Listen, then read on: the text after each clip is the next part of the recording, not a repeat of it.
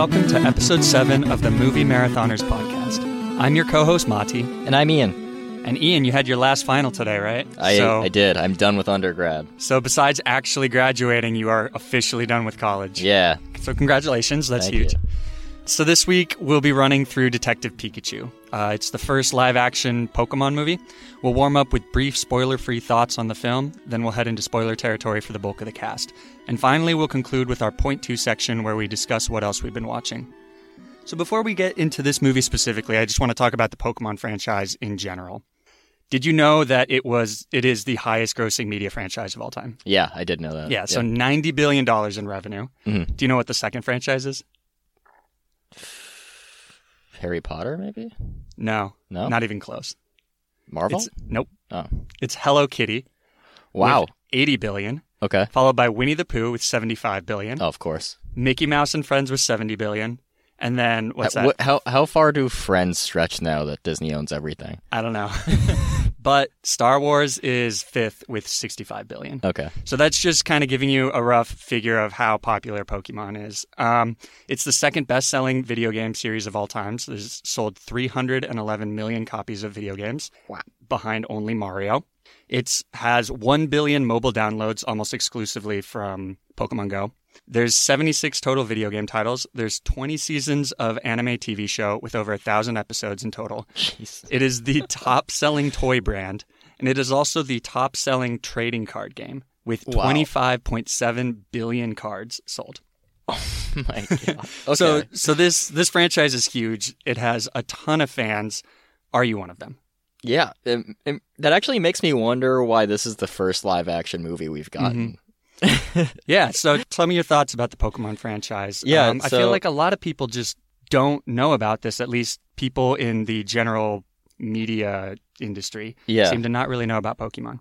Which surprises me, I guess. Maybe it's just our age, you know, people our age grew mm-hmm. up uh, with the games coming out. We grew up with the T V show, brand new, like when you were born probably, I'm guessing. Mm-hmm.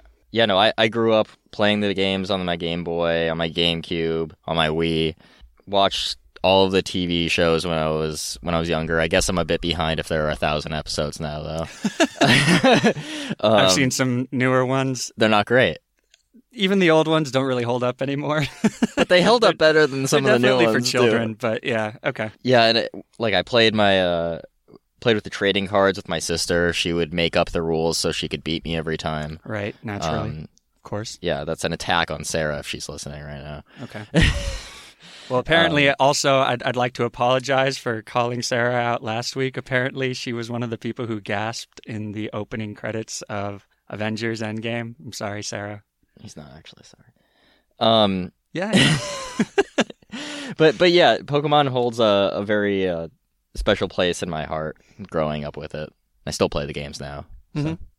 Yeah, so this the first game came out on the Game Boy, like just the regular Game, Game Boy, Boy. in February of nineteen ninety-six.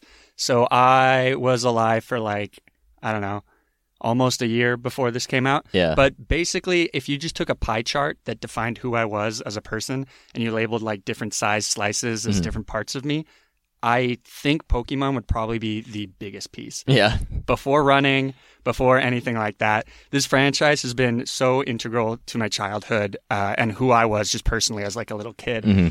I distinctly have memories of playing Pokemon before I knew how to read. Yeah. Like I had to go and ask my mom questions like, what does this say? I'm stuck. I never Things understood like the word technique or technical machine. I no. The first the first word or the first time not the first word, but the the first time that I heard the word facade oh yeah was, was from Pokemon, Pokemon yeah. and I thought it was pronounced facade because that's yeah. how it's per- that's yeah. how I yeah that's yeah, how I said it. I I said that it that way until I was like eighteen. But yeah, I mean I it's not an exaggeration to say to say that I have literally spent months of my life playing the games. I have cartridges that have like over two hundred hours yeah, of gameplay yeah. on them. I played different games like dozens of times, just restarting them. I had the card games like you. I've played some of even the most ridiculous spin-off games, uh, like the Mystery Dungeon series mm-hmm. and Pokemon Conquest, Pokemon all that Ranger, crap. Yeah, yeah. Uh, I actually never played that one. Uh. But Yeah, I mean, I saw the first movie in theaters. I like even you went saw it to, in theaters. Yep. Wow. I even went to online forums where I would talk about competitive play. Mm-hmm. Yeah, uh, I've been to video game tournaments. Mm-hmm. Like I had my parents drive me to video game yeah. tournaments. I played in trading card tournaments. I'd write my own stories in the Pokemon world. I'd draw my own Pokemon. I'd create my own region. You know, I'd, yeah, I don't know. I, I would also just sit, like, fantasize about Pokemon being real and how that would work, yeah, what it would do in our I world, that. all that stuff. And I'm not saying any of that to be like, oh, I'm, I'm, you know, such a fanboy or anything like that, or that my opinion is more important than anybody else's. But wow. it is to show how much this franchise means to me. Mm-hmm. When this movie came out, I was really, really looking forward to it just because it was kind of the first venture of making Pokemon kind of even more somehow, it's somehow not mainstream, and mm-hmm. this makes it mainstream. Mm-hmm. And I don't know, I thought that I, I had a lot of high hopes writing on this movie. Mm-hmm. I thought that what I wanted it to do was showcase why I love the Pokemon game so much and kind of show people what I've seen growing yeah, up throughout yeah. it. I, I kind of wanted it to give me the, you know, the feeling and the magic that the games did mm-hmm. when I was a kid. And I think that is a really, really tall order yeah, for a film to fill. For sure. So, you know, with that in mind, let's get into Detective Pikachu, right? Mm-hmm. Okay. So the synopsis of Detective Pikachu is, in a world where people collect Pokemon to do battle, a boy comes across an intelligent talking Pikachu who seeks to be a detective. Detective Pikachu stars Justice Smith, Catherine Newton, and the voice of Ryan Reynolds as Pikachu. It's written by Dan Hernandez, Rob Letterman, Benji Samet, Derek Connolly, and Nicole Perlman. And it's directed by Rob Letterman.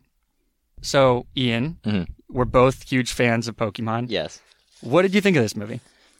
Um, you know, I I, lo- I loved looking at the movie. I thought I thought it was a really fun movie. Whoever, you know, hired Ryan Reynolds for this deserves the biggest raise in the world, because probably Ryan Reynolds. Yeah, he was probably just like, I want to do that. Yeah, you think it was his idea? I don't know, maybe. Um, but he was amazing as Pikachu. I think this movie works really well. Maybe not so much as, like, the mystery kind of thing it was marketed as, but as, like, a buddy comedy movie between uh, Justice Smith's character, Tim, and uh, Detective Pikachu by Ryan Reynolds. I think those two have a great chemistry when they're on screen together. And the whole movie, I just wanted, like, more and more of Ryan Reynolds, you know, joking with Tim, uh, hanging out with him. And whenever, I, I guess... it was whenever those two weren't on screen was when my attention started to fade for the movie. Mm-hmm. I, I thought the other characters in the movie were forgettable, like like Lucy, who's played by Catherine Newton. Yeah. I thought she was pretty forgettable. Her Psyduck was fun. I mean, every time a Pokemon is on screen, it's fun. It was great to see them uh, on screen. They looked great, and they looked great animated live action.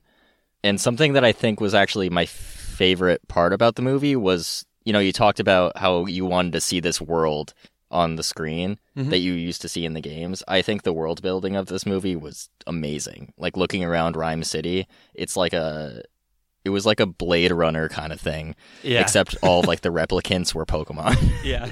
It looked really awesome. I'm surprised to hear you say that. Well, I haven't gotten to the story yet. Ah, uh, because... when we came out of this movie a yeah. couple days ago, you were, I, I was surprised at how negative you are. Uh, how, sorry, excuse me, how negative you were. Yeah. Because I really, really enjoyed this movie a lot, mainly for all the reasons that you just said. Yeah. Um, so I'm interested to see where we kind of diverge. I thought that this was, um, as far as video game movies go and as far as what a live action Pokemon movie could have been, I think this is actually pretty exceptional that they were able to pull it off and that they were mm-hmm. able to have a talent like Ryan Reynolds be in the movie mm-hmm. and kind of let him do his thing in the Pokemon world, I think is really cool. I loved, like you said, the world building. That was what the most exciting part of the movie for me. Yeah. Seeing like the humans and the Pokemon interact and like their daily lives walking around the city was really cool. Yeah, yeah, absolutely. I really like also just the design and the feel of the film. I don't know if you know this, but it was actually shot on film as opposed to digital. Really? Yeah, and I'm not going to pretend like I know all the differences between being shot on film and shot on digital, I did Google something recently, and based on what I can tell, it's just kind of how, you know, there's some sort of just aesthetic feel that it has. Mm-hmm. And if I think back on it, I, I do think that the film just does look gorgeous. And especially the, the background environments look very raw and mm-hmm. real uh, and crisp in a way that some more films that are usually more C G I heavy just aren't. And I'd be interested to see how much of it is filmed on like a set versus filmed on location. So there's large portions of the movie that are kind of in this gorgeous valley location. And I'd be interested to see if they went, went in there and actually filmed on set for that stuff, because that stuff particularly looks gorgeous. You hinted a little bit about what kind of didn't work. Yeah, in the film for you. What, what was that? This might be me being overly critical, because I, I know this movie was probably for kids. That's mm-hmm. who Pokemon really targets. But I thought the story was pretty simple. It had like twists and turns that were like obviously being set up for something, and then you could figure it out pretty much whenever. That like every twenty minutes, I thought there was a character that went on some big long exposition with a flashback that would basically tell you everything that you needed to know about the story. Mm-hmm. So you didn't really have to figure anything out yourself. One of the most crazy things I thought they did was with these flashbacks that they would do using, oh, I guess that's spoilery. Never mind. yeah, let's, let's okay, be, I'll talk let's with, be vague I'll talk, with the spoilers. I'll, I'll talk about that in the spoiler section, I guess. But like, they would explain everything about the story to you, and there wouldn't be much for you to figure out on your own. And, and I just wasn't a huge fan of that. Yeah, it's interesting. Again, like it's made for kids, though. So. Yeah, I mean, I don't think that there's necessarily anything wrong with expecting a compelling and well put together story in a kids' movie. For some, you know, I think, I don't know, it's weird. I feel like normally we're we're kind of switched in the, this role where I'm I'm a bit more critical of the story, mm-hmm. and I, I'm kind of, you know, complaining about, oh, this doesn't make sense, this doesn't make sense. And I mean, for the most part, I do agree with you that the story is, it's pretty cookie cutter. It's not, you know, it falls apart if you think about it a little too hard. There's some plot holes, things like that, that I think would bother me in a, another movie. Mm-hmm. And so I think that's why I kind of gave my preface that was like, look, just seeing the Pokemon on screen yeah. is going to be, it, it's going to give this film something that other films can't. Yeah, no, um, I love that. I, yeah, I, for, you know, for the first ten, fifteen, twenty minutes of the movie, I was just smiling because I was like, oh, I recognize that Pokemon. I recognize that Pokemon. So I, I do think that maybe I'm a little, a little biased in that sense.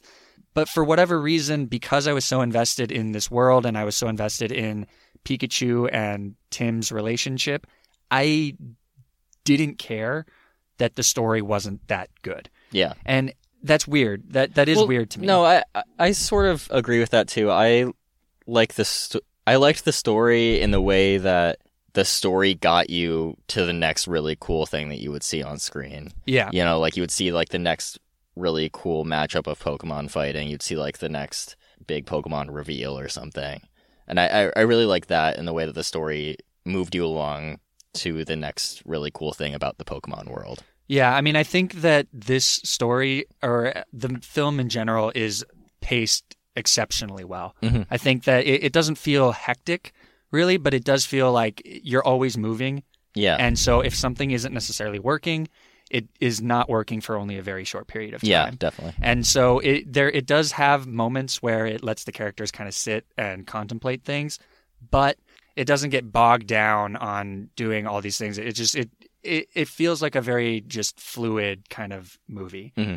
And in a lot of ways, it also feels harmless. It feels light and breezy and fun. Mm-hmm. It, it is for kids, but I do think that there is definitely stuff in there for people who aren't diehard Pokemon fans and for people who aren't children. Yeah. And I think a reason for that is Ryan Reynolds.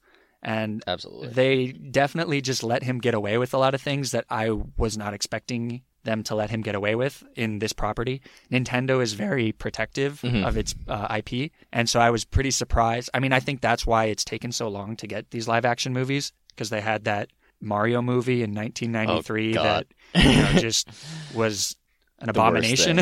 Yeah, absolutely. Yeah, worst. So they were very uh, careful. After I guess that. Opposite of yeah. trigger happy, trigger yeah. shy to hesitant. Let these things go. Yeah. But that being said, I, I do really like that they kind of let Ryan Reynolds go off the wall a little bit with some of his humor and things like that. And yeah. I think that even if you're not captivated by the whole Pokemon of it all, mm-hmm. then there's still the Ryan Reynolds of it all. Yeah, to, you can still appreciate to. like the quipping, caffeine addicted mouse Pokemon detective on the screen. Yeah, yeah, yeah, yeah. I mean, it's it's super bonkers. One thing that I think this movie does really well is that it definitely embraces kind of the zaniness of the Pokemon world, mm-hmm. but it doesn't mock it. Yeah, it doesn't not take it seriously. Mm-hmm. It, you know, there's a, a, a chance or like a, a likelihood that, you know, you bring this property to live action and they're going to be like, oh, let's just forget about the Pokeballs because that would look ridiculous. Mm-hmm. Or, or if we are including it, we're going to comment on how stupid it is. Mm-hmm. But they they just do it. And I mean, it's not like the best scene in the movie or anything like that, but I appreciate that they kind of embrace what Pokemon is mm-hmm. uh, in the games. Yeah, no, I agree. But one of the things that I did want to talk to you a little bit about was that this uh, movie, Detective Pikachu, is actually based on a Pokemon spin-off game yeah. for the three D S. So that movie or that video game was released in Japan in February of twenty sixteen, and then it wasn't released worldwide until March of twenty eighteen. And that video game is a narrative style game that has you kind of, you play as Tim Goodman and Pikachu, and you solve mysteries through kind of an overarching narrative. And that is very different from the main series games, which are more open world R P G. You kind of choose your own adventure, choose your own team. What do you think about the decision to make this story follow the spin-off game instead of a more traditional main, main style Pokemon game? Yeah, I mean, I, I I have never played Detective Pikachu before, but I support the decision to not go with the mainstream game. It reminded me a bit of uh, Pokemon Generations, if you've ever seen that. Yeah, yeah. How, the how, anime? Yeah, it just like branches off into little tiny stories throughout throughout the Pokemon world, you know? Yeah, yeah. And I, I really like that, just seeing different sides that maybe not everybody knows. Mm-hmm. Because if they went with the classic Pokemon story, it would be really cool to see on screen, but it's something that everybody has seen before, I feel like. Or at least everybody who's a fan of Pokemon has seen before. I, yeah, I agree. I, I did think that it was a really good decision to make the story follow Detective Pikachu instead of the main Pokemon games. One of the things that I think that we know pretty well now is that video games largely, or movies based on video games do poorly. Yeah. By by any metric, I guess, both, you know, critically and in most cases commercially. Mm-hmm. Um, and I think this movie actually does a pretty good job at bucking the problem that has kind of plagued video game uh, movies. And I think that problem is that video games by nature are a more interactive experience, mm-hmm. whereas movies are just in a way more passive. Mm-hmm. You're kind of watching somebody do something instead of you actually being the one that does something. Yeah. And so I think that if you had a game, or sorry, a movie follow a more traditional Pokemon game, you would lose the kind of charm of the Pokemon games that are you getting to choose which Pokemon you get, you getting to choose what you do, how you do it, when mm-hmm. you do it, mm-hmm. kind of thing. And I think that by choosing a more a game that's more narratively focused, mm-hmm. it allows you to make just overall a better film experience. Yeah, I get that. Yeah. But what I do like about Detective Pikachu is that it still does harp on the idea, the thing that I like so much about Pokemon, which is bonding with these, you know, little fantasy creatures. Yeah, and yeah. You, you really feel that in the relationship with Pikachu and Tim, and also Lucy and Psyduck, mm-hmm. and just kind of seeing all the different characters with all their different Pokemon. And so I think that works really well. How all their relationships are different, too. I yeah. really like that. It gives, like, it gave all of the Pokemon a different personality in the same way that they have in the games. Mm-hmm. I like that. Yeah. So is this the best video game movie, do you think? I think the last video game movie I saw was Tomb Raider, and I hated that. Yeah. Um, so, yeah. Yeah, I think so. I remember you being lukewarm on that, actually. But, uh... I, well, I played the game since then. Oh yeah. yeah, yeah. I mean that. Yeah, that one. That one wasn't good. I think this is significantly better than that. And you haven't seen Rampage, right? No, I haven't. Have you seen Warcraft? No. Yeah, so I, I think I'm going to refer to this later, but I think something that Warcraft really dropped the ball on is that it just kind of threw you straight into this fantasy world, and it was just ridiculously complicated. It was exploring this backstory that was kind of like a prequel to the original Warcraft games, mm-hmm. and so it was, from what I heard, really exciting for people who knew the Warcraft lore. They knew all the different cities, they knew what to look for, they knew, you know, who this character is, who he's related to that you play as in the mm-hmm, game, mm-hmm. all that stuff. But for the uninitiated, you're just like, what the hell is going on? Yeah. And I think that this movie does a really good job at easing you into it. There's some things that are for the fans only, or things that you will only understand as a diehard fan. Mm-hmm. But I do think that the whole idea of a detective mystery and kind of making the narrative a very classic movie type that we know mm-hmm. kind of helps ease people into the more fantastical elements yeah. of this world. And they do do... Uh... They do do. they. Oh man, we're they, mature. They utilize. That's in your bachelor's degree, Ian. uh, the little narration that they put in the beginning of pretty much every Pokemon yeah. animated movie, where they're like, "Welcome to the world of Pokemon," yeah. and they explain like what these creatures are and how humans have interacted with them throughout history. So you sort of get taken. Uh, yeah, they. I... they T- they tell you exactly what the world's going to be. I mean, uh, I, I did appreciate that for, you know, the uninitiated. It, it is like a nice little summary. But as far as why you would play that to a person who lives in the Pokemon world. So basically, Tim is going into Rhyme City, which is kind of the New York City, I guess, of this world. This um, region, yeah. Yeah. So he lives in a small town and he goes there to uh, kind of, you know, the plot of the movie starts.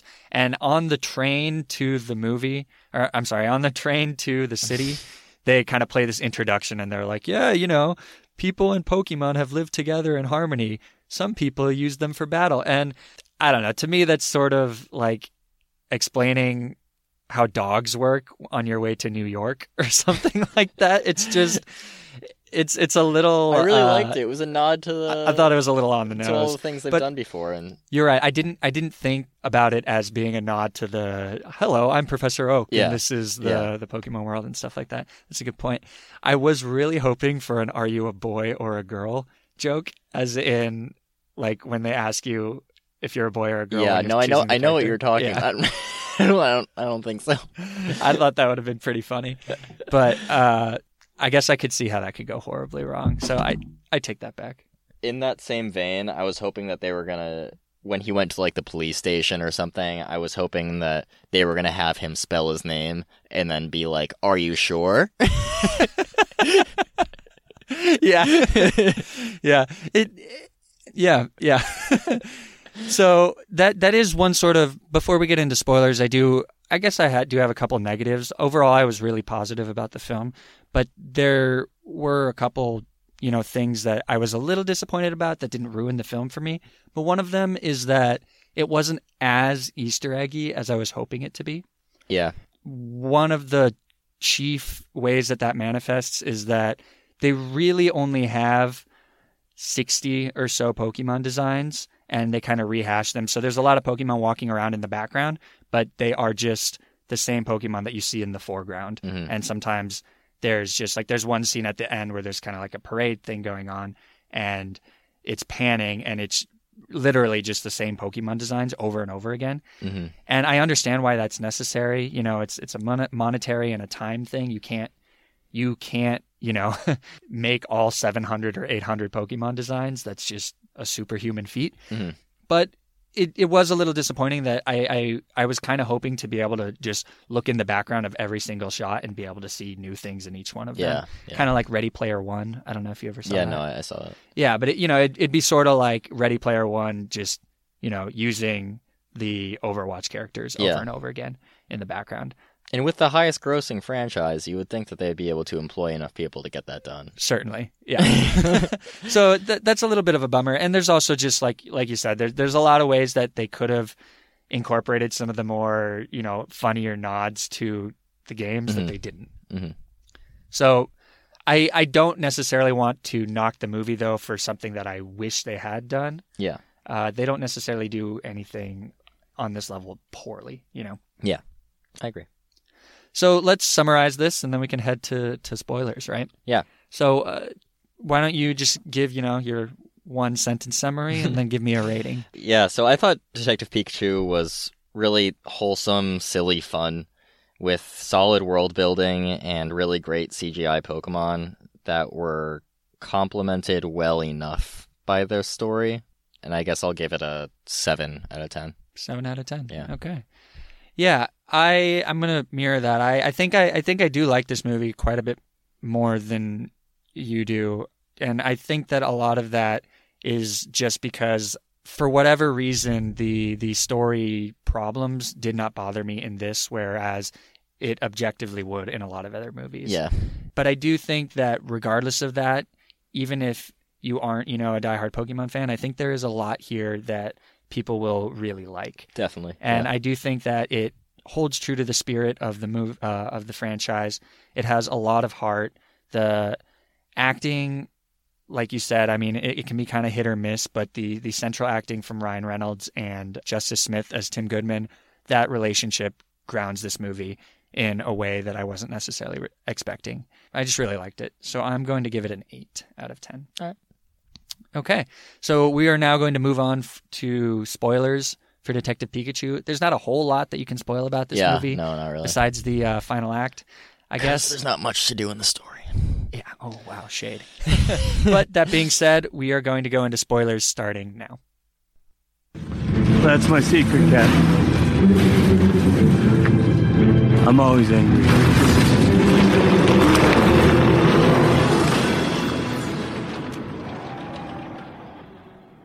So I guess the main spoiler of this is that we find out that they are looking for Tim Goodman's father, who has gone missing, or they mm. think that he's dead, that he may have gone missing, whatever, after a car crash that is caused by Mewtwo in the opening of the movie.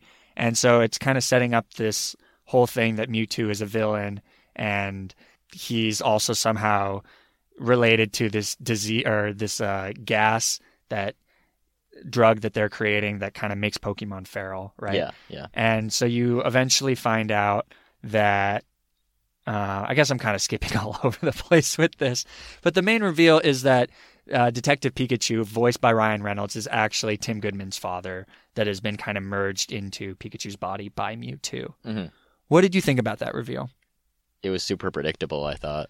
Yeah, you said that. I'm I'm surprised. I, I did not see it coming, and I might I think that might just be because I had blinders. I was gonna whisper on. It to you during the movie, but then I was like, what if for some reason he hasn't figured that out yet? So that I well, let's be clear. I mean, it's not like you knew it from the first scene. No, but it right? was like a good like fifteen or twenty minutes before. Okay, yeah, that's fair. That's fair. But I, I, I guess I want to compare it to like a reveal of Interstellar or something, where I called the reveal of that like you oh. know literally five minutes into okay. that movie.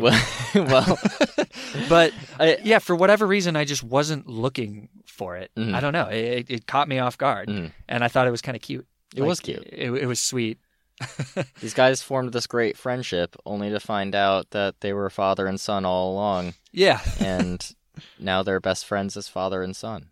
Yeah, I mean, I, I really liked that because, uh, yeah, it you know, the film is ultimately about friendship and family. And it's about kind of, you know, being open and letting yourself be open to others and giving relationships a chance. And not just all relationships, but specifically relationships where that you know you may need a second chance. And I think that Pokemon has always been about bonding with your Pokemon, and then as they grow and they level up and they evolve, you are also growing as a person. And I think that's maybe you know a little saccharine. It is just a video game, but there is something about, and maybe it's just because I grew up with Pokemon, but it, something about that really resonated with me, seeing the relationship grow between Tim and Pikachu. Yeah, no, I love that. That kind of blossoming into this actual mm-hmm. relationship between father and son. I, I I really liked it. Like, it gets off to a very rocky start, and then like it smoothens out over time, and then there were a well-oiled machine at the end. Yeah, I do have. I did. I did not care for the whole Pikachu pushing Tim away at the end, right before the third act. I thought that felt a little forced yeah. and kind of out of nowhere. It It's not really set up in the beginning of the movie. I, I suppose it is. Well, I mean, once he, you, he was once, afraid he was going to hurt him. Yeah, but it's not like he ever hurt him before that. You know, there was no... That was just sort of introduced very end of the movie. Yeah. Whereas I feel like it should have been sprinkled throughout that Pikachu had some sort of reason to be worried about hurting people. Mm-hmm, mm-hmm. So it, it just felt like a little bit of forced drama at the very end that was kind of wrapped up really quickly that I, I didn't think worked that well. Yeah, so something that I couldn't talk about in the non-spoilery section that I want to talk about now is something that really, really annoyed me about the, the story and just sort of how they figured things out. You know, these characters would have these long expo- expositions every once in a while, but there was a point where they would use this hologram technology that I thought was the laziest writing I've ever seen before. You know, the the police, they have this... Or, no, it wasn't even the police. It was the mayor, founder... Mayor of Rhyme City, yeah. The founder whatever. of Rhyme City. He has this technology that can show... Nike. Like, basically these magic holograms that show literally everything that we could need to know yeah. about this story. It shows, it shows us and it shows the characters in the movie. So then we're just like, oh, all right. So that, you know... yeah, yeah, and I, I again, I mean, I, I completely agree with you. I think in another movie that would really piss me off, but for whatever reason, it just didn't in this one because I, I don't know. It, it was never really about the story for me. I just sort of wanted them to keep finding new Pokemon. Yeah, no, I, I agree, like but it, but when they did that, I was just like, are you kidding me? Yeah, yeah. I mean. I I support I support your criticism of that. I, I don't have I don't have an urge to defend this at all. Well, good. uh, I, I do generally think that the third act of this movie is by far the weakest yeah. part of the movie. I, I really like the opening scene and kind of the the little action pieces in the second the second act. I, I love the introduction to Rhyme City. I think the music of Rhyme City, this sort of it's techno-y and almost it, it has this weird video game retroness to yeah, it. Yeah, I really like it. That I thought was fantastic. And I loved, uh, speaking of music, when P- when, when Detective Pikachu is yeah. really sad, Ryan Reynolds is just watch, walking down the street, uh, sadly singing the Pokemon theme song. I thought yeah. that was a it's, really great, great scene. Yeah, the, this movie actually does borrow quite a bit from the anime side of mm-hmm. the Pokemon franchise as opposed to the video games. You yeah. know, for example, with Psyduck and his... Uh, he's a bomb. I loved that running joke. Like, you know, let me... What was the Ryan Reynolds line where he was like, yeah, maybe you can consult the psychiatrist on what the long-term implications are of being strapped into a booster seat next to a bomb. Yeah. I thought that was really funny. That was, that was but really funny. That is not a thing at all in the actual games. I mean, it's a description know? of Psyduck in, in the Pokédex. Yeah, but... but Psyduck, you know, he's not even a psychic type. He's He's just... a shitty duck yeah. in, in the actual games. So that very much borrows from Misty's Psyduck from mm, the anime. Mm. And there's a couple other things like that. that And the nod to Mewtwo being from the Kanto region. Yeah, that was cool. So that I, does I really mean... Like that. So it opens up the world to possibilities of, you know, maybe telling that story or telling just a story in the Kanto region. Yeah. Yeah, I, I actually also really liked just the all the different references to the kind of legendary mm. Pokemon. So even though there was, you know, there was only Mewtwo in it, you got to see kind of these uh, glyphs of Mew, and you saw these giant statues of Palkia and Dialga and Arceus, mm. and you saw like Tim had a Rayquaza poster mm-hmm. and all that stuff. It, it it kind of builds up the world because like it, it would be a little ridiculous. That's that's something that always bothered me a little bit about the anime was that really this one kid sees literally all, all the legendary Pokemon. Yeah. You wouldn't expect, you know, just everybody to interact with all the legendary Pokemon. Mm. So it does, I, I like that they kind of nodded that, made them much more mythical mm-hmm. in that sense. Yeah, I like that too. The the other thing that they kind of borrow from the anime is that Pokemon, the first movie, uh, the opening scene of that movie is the exact same as the opening scene of this yeah, movie. Yeah, I loved that. Yeah? Yeah, I, I, that's one of my favorite scenes in cartoons. I think probably. It's cooler in the right cartoon, in to be honest. It is. But it, it is an interesting reversal mm. that he was doing that in the movie to, well, I mean, I guess they were both escaping in both movies, but it, it was much more villainous in the, the first movie, mm. and in this one it's to go and save Tim Well, Goodman. So are we supposed to assume that he's already done that? Mewtwo's already done that first escape in this world?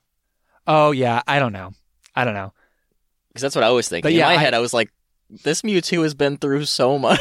Well, because when, when it opens with that, you're like, oh, this is the lab where Kanto, he was yeah. he was made. Yeah. And maybe it's not in the Kanto region, but that's fine. You know, they're making their own mm-hmm. story. But yeah, they do say that he came from the Kanto region, and we know that Mewtwo was created by humans. Mm-hmm. So, yeah. He's had what... to escape two labs before. Yeah, poor in the guy. Exact same way, I guess. What do you feel about the third act bananas thing of Bill Nighy's villain oh merging God. with Mewtwo and becoming, you know, the next evolutionary yeah, thing? Yeah, I, act- was... I I thought that was actually super dark. Yeah. Like, this guy's essentially saying, you know, my body's falling apart. Human, like, the bodies of humans are weak. We have to, we have to like jettison from our bodies and go into these Pokemon. Yeah, bodies. I mean that's and... cool for him. He gets to be Mewtwo, but then some people are just stuck as Psyducks. Like Magikarp or something. Yeah, it's like, but it's like super I don't know, messed man. up. He's like just taking over these Pokemon's bodies. Yeah, yeah. I mean, it is really dark, but it's also just ridiculous. It, yeah. I mean, it's it's very much and it's very something last that minute. You'd see in the anime, and it does feel a little disconnected from the Neuer detective crime. Noir? Whatever. You're right. Neuer. Noir. I'm sorry. I didn't, I failed French. Yeah. I never took French. But that whole thing feels so much more ridiculous than the rest of the movie that feels a lot more yeah, like, oh, this is just, you know, we're bouncing from suspect to suspect. It was so random. It, it was, it was pretty random. Oh, can we talk about that Torterra scene? Yeah. That was one of the, that was beautiful, I thought. Yeah, that was That was nuts. the best but, C G I in the movie. So you're talking about the Torterra garden where basically they're on a mountain and the entire mountain is a Torterra? Yeah. Very cool. Did you see that coming? N- no. Okay, see, because I saw that coming when they were talking about the Torterra originally. Yeah. And they were like, oh, they don't look that big to me. And I was like, oh, that's that's weird. And then they r- go through it and there's an outside... They yeah. run outside through the exhibit, and it's just an open door. And I was like, oh, okay, so they're in the Torterra exhibit, and something's going to be really big. And then I thought back to the trailer where you see a, a whole mountain kind of like coming at them yeah. in the trailer. And I was like, oh, the Torterra is going to be that giant mountain. And I okay. think I turned to you and said that. That, to me, is a perfect example of why you should avoid trailers if you think you're going to see the movie. See, and I saw the trailer and I forgot about that. Because you're dumb. But I, I did figure it out once they went outside. I was like, oh, the whole thing is a Torterra. And I like, I, I did think it was kind of ridiculous that uh, Ryan Reynolds said that out loud. He was like, yeah. oh, I get it. The whole, the you know... This is the Torterra garden. Yeah. It's kind of silly. And, you know, speaking of that scene again, something else I thought was really stupid in the story was, you know, when all of these rocks and boulders are falling off of the Torterra, Pikachu gets hit by a pebble. Yeah, I did think that was ridiculous. And, like, suddenly, like, oh, no, grave danger, Pikachu's gonna die because he got hit by a pebble. Yeah, so and I actually I thought th- that it was fake. I thought that he was pretending yeah. to be dead, like in Deadpool and two. And then, like, Tim was, like, on the verge of tears, like, oh, no, Pikachu's gonna die. And yeah. I was like, are you kidding me? In a Pokemon battle, like, he gets hit by a rock slide. Yeah. yeah, I mean, that definitely was ridiculous. But again, it was just, it moved so fast that once I realized that they weren't kidding, I was like, okay, that's a little stupid, but I'm here for it. Follow the Bulbasaur. yeah, all right. I was just like, you know, when he when he said the line, I can't lose you too, it was cheesy for sure, but I was like, okay, that's the emotional anchor that I can oh, I can yeah. get attached to. And he to. was like, I don't want to lose you too. I was like, wait, so Pokemon in this world just go straight to dying? They don't faint? yeah, I mean, that's a that's another thing that, you know, the whole battling uh, mechanics in this world are not well explained. Yeah, I know. And you don't see much of it. That's a thing I was a little bummed out about. I was hoping to see more battling. And especially the battling that you do see is really, really cool. Mm. But yeah, there's there's definitely that whole problem with children's cartoons where basically, not cartoons, but just movies in general, where in kids' movies, the characters will constantly be doing things that are, that are on the verge of death, but there's no stakes of death until the story says that there needs to be stakes of death. Because mm-hmm. it's like in, in the, the underground fighting scene between him and Charizard. Yeah, he's getting smacked around. Yeah, and then Tim comes and like tries to extinguish Charizard's flame. Mm-hmm. And like that Charizard could have just burned that kid alive. Yeah. And that's just that's just one of those things where you kind of have to have a suspension of disbelief that it's like, okay, right now we're not in peril because we know the character's not going to die. It's it's a little... Yeah, in like the beginning of the movie, he gets hit by that Cubone and it leaves like a crater in the ground. But like Tim's like, whoa, that was crazy. And then just walks away. Yeah. I loved that opening Cubone scene. I thought that was really funny. Oh, yeah. No, that was really cute. Dude, did you have any other uh, kind of Pokemon favorites? Like which ones you were you liked to see the most? Did you have a design that you liked more than the others? I, I loved the Torterra. Yeah. Yeah, actually, I really liked Torterra. I kind of forgot about that when I was writing mine down. I really liked Charizard mm-hmm. and Pangoro. I thought Pangoro Oh, Pangoro really was cool. really cool. But I think, yeah, T- Torterra definitely takes the cake. What one didn't you care for too much? I'm going to go with Lickitung. I, I mean, I don't know. I don't know what I'm picturing in my head that could turn out right for Lick, Lickitung live action. But I guess they did what they could. It's interesting to see the Pokemon that they chose to include in this. Yeah. Like, I, I, I wouldn't have ever expected Lickitung. Ditto was a really smart move. Yeah, I, I loved the Ditto reveal. Mm-hmm. And what's really cool... the eyes. the eyes. But what's really cool is that they set it up originally in the movie. And so you see Ditto kind of turn into a person that wheels mm-hmm. away mm-hmm. the guy that ends up being the villain. And at first, you're when you see it, you're just like, oh, that's cool. That's something that Ditto would do. And he works on set. Mm-hmm. I guess he's kind of like a worker for them. But then it, then later in the movie, you it does become clear that Ditto is his partner Pokemon. Yeah, it was like a Mystique in the X-Men movies kind yeah, of. Yeah, but uh, every single character has a single Pokemon partner, and it's clear that Bill Nighy's is Ditto, mm-hmm. and I yeah. thought that was yeah. it was cool that they set that up. I, I like that he's always wearing sunglasses, and it's not something that you think about mm-hmm. until afterwards, and you you you think, yeah, they had to be wearing yeah, sunglasses. Yeah, that was actually really smart. Adults. It was it was very clever. The the one thing that's a little ridiculous about that Ditto scene is that he turns into a Cubone at the end to to bang oh. Tim's fingers off. He could turn into literally any Pokemon. He wanted to make it comedic. Oh, I mean, thank you for doing that, Ditto. that's that's very good. That's very nice of him to do that for the audience. Yeah. What do you think about the Mister Mime scene? Oh, I love the Mister Mime scene. I, I thought, thought that was so funny. Yeah, I, I thought it was, it was really good, and it got kind of dark too, which is when he burns him alive. Yeah. yeah, it's it's I don't know that that scene caught me off guard, but it was it was really good. Yeah. I do like that this film is able to come up with these kind of little bits for each of the Pokemon. Uh-huh. I, I thought that that was really nice. So that, you know, each, each of the Pokemon kind of gets its moment uh, for the most part. I love the Jigglypuff singing mm-hmm. in the bar. The Ludicolo was so funny. Oh, yeah. The he just... barista Ludi- Ludicolo. And that, like... Pikachu is talking to her and being like, thank you, doll, I'll have another. She's just like, let it go. It's so funny. Yeah, ah, uh, man, I love this movie. It's so funny. I, what did you think about the trailers for this movie? I and don't remember the trailers. You don't remember? I mean, I remember the Mister Mime scene from the trailer. Yeah. And I thought that was really funny. Yeah. I remember seeing the first trailer and being like, I don't know, man, some of these designs... don't work for me. And I didn't I think, think Charizard worked for me at first. Yeah, he didn't work for me in the trailers at all, but he really worked in the movie. Mm-hmm. I thought he was really good. Yeah, me too. And I think all the designs looked better in the movie than they did in the trailers. Mm-hmm. Like, we saw those pictures of Aipom, mm-hmm. and we thought that they were, you know, burn it with fire. Oh, yeah I, thought, I didn't, yeah, I didn't see that until right before. But I thought that the Aipoms in the movie were actually pretty good, and they were pretty fun. Yeah, I agree. Sort of one of the, this is kind of just a minor gripe, Um, and it's a little ridiculous of a gripe, but I don't like the whole idea that it, the movie makes it seem like you can kind of only have one partner Pokemon. Yeah. And I always liked the idea of having six mm-hmm. and creating a team that kind of balanced each other out.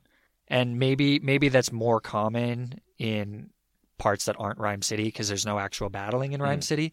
But I did think that that was a little weird that if you could only have one Pokemon, for example, why would you pick a Psyduck? I, I thought about that too, but I also thought about it in the way of like, if we compare them to animals in our like real world, mm-hmm. the, peop- the people who would have six Pokemon or like whatever our equivalent is, dogs, they would be dog trainers, you know, like that's a Pokemon trainer in their world who has yeah. a team of six Pokemon. And a normal person in our world wouldn't have six dogs. We would have one three. Or two. Yeah, okay, three. Three corgis. Yeah, three. Even even then. Like, yeah, yeah. That's, that's what I thought of it as. That's definitely true. I just, then it's sort of like, again, why why would you pick your one Pokemon to be a Psyduck? They're friends. Sometimes the Pokemon chooses the... Or, or a Rattata. Yeah? Like, who, you really have to pull pull a short straw to be given a Rattata as a as a Pokemon. I can see the draw. And then I, I guess the other thing that I've never really understood is why wouldn't you have the fully evolved form? In, in what way? Like the the police chief. Mm. Why would he keep a Snubbull instead of wanting a Granbull? Maybe his Granbull died. What? So it's like a baby Snubbull? Yeah, maybe it died in duty, you know? Well, yeah, maybe. Respect our boys in blue, all right? Okay. uh, I... I would definitely like to see a a movie where there's multiple Pokemon characters. Yeah, if it, if there was single... like a team working together on screen, that'd be pretty awesome. Yeah, I think that would be really cool. I guess I never mentioned my like least favorite design, mm. and it's kind of a bummer because it's also in one of the cooler scenes. It's Gengar. I thought oh. Gengar looked real disturbing. Yeah, no, I, I agree. It looked weird. But I really, really liked the battle between Gengar and Blastoise. I thought that that was really cool, and I wanted more of that. Mm-hmm. But I we, we mentioned this before. Having Gengar in a battle was like half of an opportunity to make it be Gengar versus Nidorino, mm-hmm. which is the opening battle in the original Pokemon games, mm-hmm. like when, when you do the title scene. Mm-hmm. So I don't know why they did that. Maybe they... They, they wanted needed to, have to Charizard include Blastoise because they had a Venusaur and they had yeah. a Charizard. Yeah. Although Venusaur's blink and you miss it. I didn't notice Venusaur. He, he's in the same scene that the Octillery is in. Oh. Yeah, but just barely. All right. I feel like we shouldn't just keep talking about random Pokemon. We're going to turn people off who don't care too much about Pokemon. So is there anything else you want to talk about in this? Yeah, I, I, I actually did just remember another little uh, plot point that I, I di- didn't like about the movie. Mm-hmm. You know, throughout the entire movie, when they're searching for Tim's dad, Pikachu's like, oh, I don't have my memory, yeah. so I so I don't know how I'm going to be able to, like, help you with this, so we have to, like, work together and stuff. And then at the end, they reveal that, you know, because Mewtwo was actually helping Tim's dad and Pikachu... Mewtwo says that he erased Pikachu's memory. But, like, why? yeah, yeah. yeah if, you... he, if he wanted Pikachu's help to come back and, you know, help him out with, with like, the the villains, why would he hurt himself by... It, it's like shooting yourself in the foot. Why would yeah. you do that? I mean, I, it's definitely narratively murky, but I think... I, I thought about this a little since since you, you brought it up right after we watched the movie. What I think it is is that Mewtwo is kind of this, uh, well, he's a legendary, so he he's powerful and he's kind of prophetic. Mm-hmm. And I think he wiped Pikachu's memory to test uh, Tim and show that a human is is good. Because he has that line where he's oh, like, yeah, where he's you know, like, all I've... humans are bad. Yeah. And so he was like, you've you've shown me that the father is is good. He's a good man. Now show me that the son is a good man so that I can show mercy on the humans. Okay. It's it's definitely murky, though. There were it is, it probably is not easier clear. Ways to do it. one hundred percent. And it, it's it's not clear. And I think Mewtwo doing that seems a little uh, self-destructive if he knows that people are looking for him and yeah. stuff. Maybe test humans a little later and like get get this figured out first. Yeah. But yeah, I mean, the the thing that I thought was kind of weird is that they don't really explain why Tim is the one that can understand Pikachu. I think it's a father-son connection. Yeah, sure. Uh, yeah, I mean, that's it. Yeah, but why? They're related. And? Well, I mean, point point to another example where that didn't happen, you know? Yeah, okay, I guess. That's ridiculous, but okay, you win that one. Yeah. Like, what's your evidence for saying that when a person's consciousness is in a Pokemon's body, they can't talk to their relatives? I'm trying to think if there's any people that are related. I guess there's not. Okay, fine. Yeah. Fair. I mean, I would have appreciated at least one example supporting that, like one additional example. Okay? Okay. That's that's all I'm saying. Yeah, I'll that... tell the writers. Yeah, thank you. Send them an email. All right. So do we want to wrap it up here? Yeah. One one thing I want to say is okay. that Tim Tim works as an insurance person. Yeah. That's all they really moves. say, insurance. Yeah. Insurance would be a goddamn nightmare in a world where there are Pokemon. Yeah. How do you even insure people? Like, oh, yeah, you know, I'm just going to go down and go to a new country. And how are you going to get traveler's insurance on that? You have no idea. There are so many Pokemon that can just blow you up. They probably make so much money. Yeah. Insurance uh, is probably so high in that game. Yeah. yeah. I don't know. Anyways, I, I thought that was funny. If if you think about, and there's always a point where when I started thinking about Pokemon in, in like the real world, that it just one hundred percent falls apart. Oh, yeah. We would like, all be dead. Yeah. Or, or like warfare would be so insane in this movie. Like, you have Alakazam that can just with their mind move things and blow things up. And you've got like Electrodes that can use self-destruct. Yeah. And just yeah. like domestic terrorism would be, it, you would be living in constant fear all the time. As Unless... opposed to... Oh, wow. Okay. That got dark. All right, let's move on. Jesus. Okay. Okay, so let's move on to our point two section where we talk about some of the other stuff we've been watching. Yeah. Let's let's keep it light here, Ian. What what have you been watching? Well, you no, you, you have a really light light thing you want to talk about, right? Oh, yeah. Okay, you want me to go first? Yeah, you can go first. Yeah, so I've got a real uh, just... light, fluffy film for you guys that I saw on Netflix. It's called Extremely Wicked, Shockingly Evil, and Vile. And yes, that is a terrible name for a movie. This movie is the Netflix original film starring Zac Efron, who is playing Ted Bundy. Mm-hmm. And so it's kind of, you know, all about the... It, it's sort of like a, a sweeping biopic. It kind of starts from his... you know, his very first murder and goes all the way until when he's eventually incarcerated and everything like that. And this movie was interesting. I think I would say overall it was a little disappointing. I really, really enjoyed Zac Efron's performance mm-hmm. as Ted Bundy. Yeah, I thought he too. blended in he was or great. melted into the role very well. Uh, I watched this with my mom and, you know, halfway through the movie, I said something uh, like, "Oh, you know, that's you know, Zac Efron's doing pretty good," and, he, and she was like, "That's Zac Efron," and she, she just didn't know. Um, I mean, it very clearly looks like Zac Efron, but you you do believe that you're watching Ted Bundy yeah. on screen for sure. I think my main problem with this is that it is trying to do so much in a very short amount of time. Yeah, I agree. Yeah. But that... So you've seen this movie? Yeah, yeah. I, I saw yeah. it this past week, and.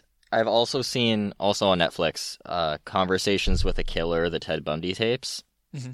It's a docuseries pretty much talking to people who knew Ted, lawyers, police officers, and stuff like that who were involved yeah. in the investigation. And it's a like several episode series. And this movie wraps pretty much all of it up into like however long it is, like two hours, right? Yeah, yeah. Have you seen The Assassination of Gianni Versace? I haven't, no. That show is fantastic. Mm. And I couldn't help but think about that show when I was watching this movie. And I was trying to think, what would that show look like as a movie yeah. if it tried to do everything that it did, narr- like, and it was linear? Because that movie actually works backwards. Each so, episode is backwards. Something um, I actually thought was a really interesting choice in this movie was um, not showing any of the attacks. That's what I was going to say next. Yeah. On, Go on, ahead. On one hand, it saved a lot of time. But, or I guess, something else that I really liked about their choice to not do that was, you know, you only saw the good side of Ted. Yeah, that's exactly what I was going to say. Which, yeah, I really Which was a that. really interesting perspective, because you know throughout the entire movie that he did these terrible things, yeah. but you're only seeing the good part of him. Yeah, you know? I, I do think that it, it it's weird because they do a very good job at playing to Zac Efron's natural charm. Mm-hmm. And so you're watching him and you're watching him act like these things, and it's almost, it is discomforting to be, to see this person and not see the sadistic tendencies that you know, that you know this guy is a psychopath. Yeah. You, I mean, if you know anything about Ted Bundy, you know that he actually did do those murders. There's no way he didn't, and it becomes very evident very quickly yeah. that he's doing them.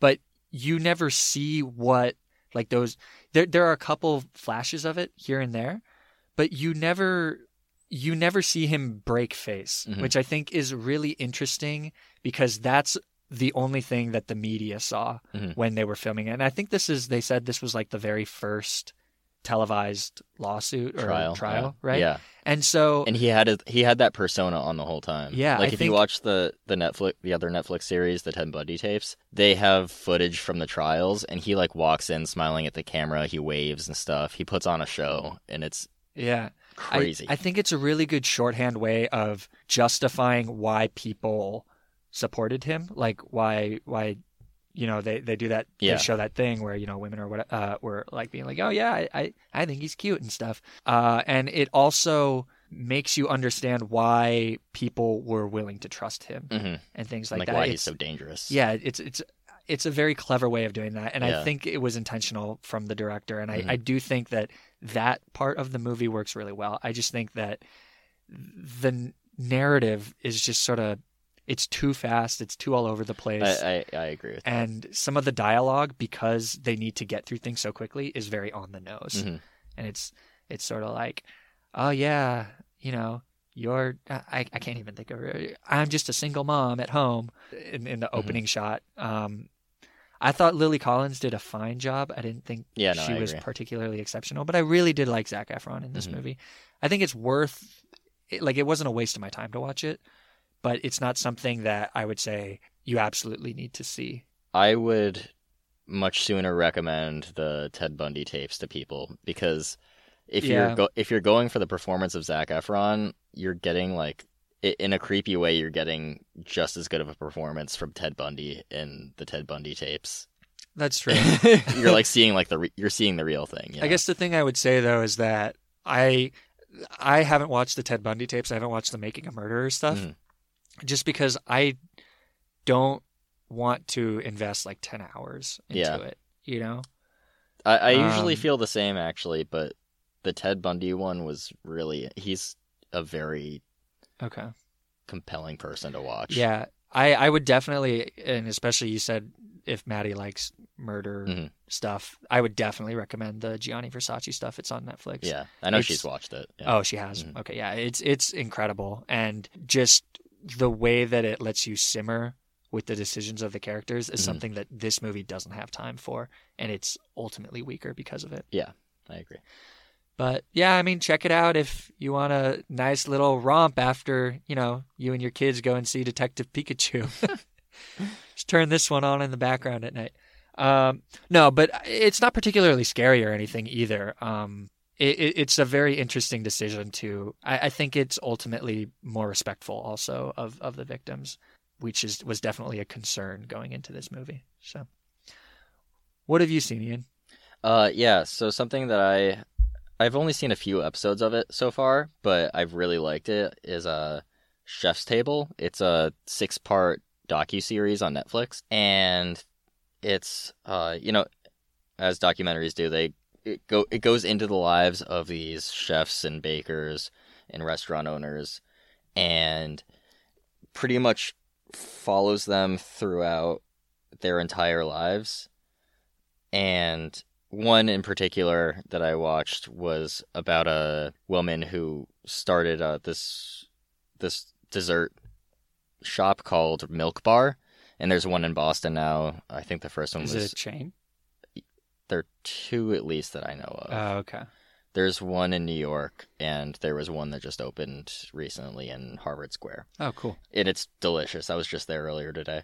Uh, but but it's really it's really an interesting show. It goes like they talk to the pretty much all of the voice, it, all of the speaking is from the person that they're talking about, and with this Milk Bar example, she's talking about how she struggled with, you know, she she at first was just baking in her apartment while she worked other jobs, and she eventually just came upon this like recipe that everybody seemed to love, and I think it was called like she called it like the crack pie or something, but I think they recently changed the name of that. It's now that, they, now that they've caught on. Yeah. But um, it, it's really interesting seeing they, they they only go to the very interesting chefs and bakers that do like crazy things with their food. And and it's really cool to see how people take a recipe that's been established as a, a staple for so long and they mess with it somehow. And it, it's really interesting to see, and you know, makes you hungry. It's great. Yeah. So this is a six-part yeah. series, and how many have you seen? Two. How long are they? About the like episodes? An hour. Okay. Yeah. Okay. Cool. So that's on Netflix. So everything that was in our point two section is viewable on Netflix. Viewable on Netflix. Yep. Okay. So this has been our review of Detective Pikachu. You can follow this podcast at Movie Mara Pod. That's Movie M A R A Pod.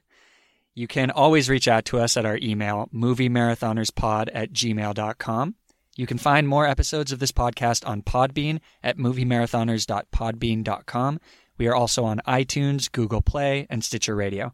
Feel free to subscribe or write a review if you like what we're doing. And any feedback you have to help improve the podcast is always appreciated. Thank you all for listening, and we hope you'll join us again next week when we run through John Wick Chapter three, Parabellum. That is a mouthful of a title. apparently, apparently for the third chapter, they want like three titles. So we'll we'll see how that one is, right? Yeah. All right. Until then, bye. See ya. We gotta rap some Pokemon. You just do the singing. I'll take care of the hard part. Let's get it on. I want to be the best that ever was. To beat all the rest. Yeah, that's my cause. Electro, Diglett, Nidoran, Mankey, Venusaur, Rattata, Vero, Pidgey, Seaking, Jolteon, Dragonite, Gastly, Ponyta, Vaporeon, Poliwrath, Butterfree. Catch 'em, catch 'em, gotta catch 'em all. Pokemon. I'll search across the land. Look far and wide. Release from my hand the power that's inside. Venomoth, Poliwag, Nidorino, Golduck, Ivysaur, Grimer, Victreebel, Moltres, Nidoking, Farfetch, Abra, Jigglypuff, Kingler, Rhyhorn, Clefable, Wigglytuff. Catch 'em, catch 'em, gotta catch 'em all. Gotta catch 'em all. Pokemon. Zubat, Primeape, Meowth, Onix, Geodude, Rapidash, Magneton, Snorlax, Gengar, Tangela, Goldeen, Spearow, Weezing, Seal, Gyarados, Slowbro! Gotta catch 'em all, gotta catch 'em all! Yeah. Gotta catch 'em all, gotta catch 'em all! Yeah. Gotta catch 'em all, Pokemon! Hey, hey there. there! I'm Hannah. And I'm Audrey. We are a sister filmmaking duo and co-hosts of Sleepover, Sleepover Cinema, Cinema, our show where we analyze the films that created the collective unconscious of the girls, gays, and theys of the late nineties and early two thousands. Princess Diaries, The Cheetah Girls, Aquamarine, Cinderella, the one starring Brandy. We haven't stopped thinking about these movies since we first saw them, and we want you to rewatch them and review them with us. Are these movies as bad as critics would have us believe? Do we even care if they are? We are always unpacking that very question on Sleepover Cinema. Check out Sleepover Cinema wherever you get your podcasts or at evergreen podcasts dot com. See you soon.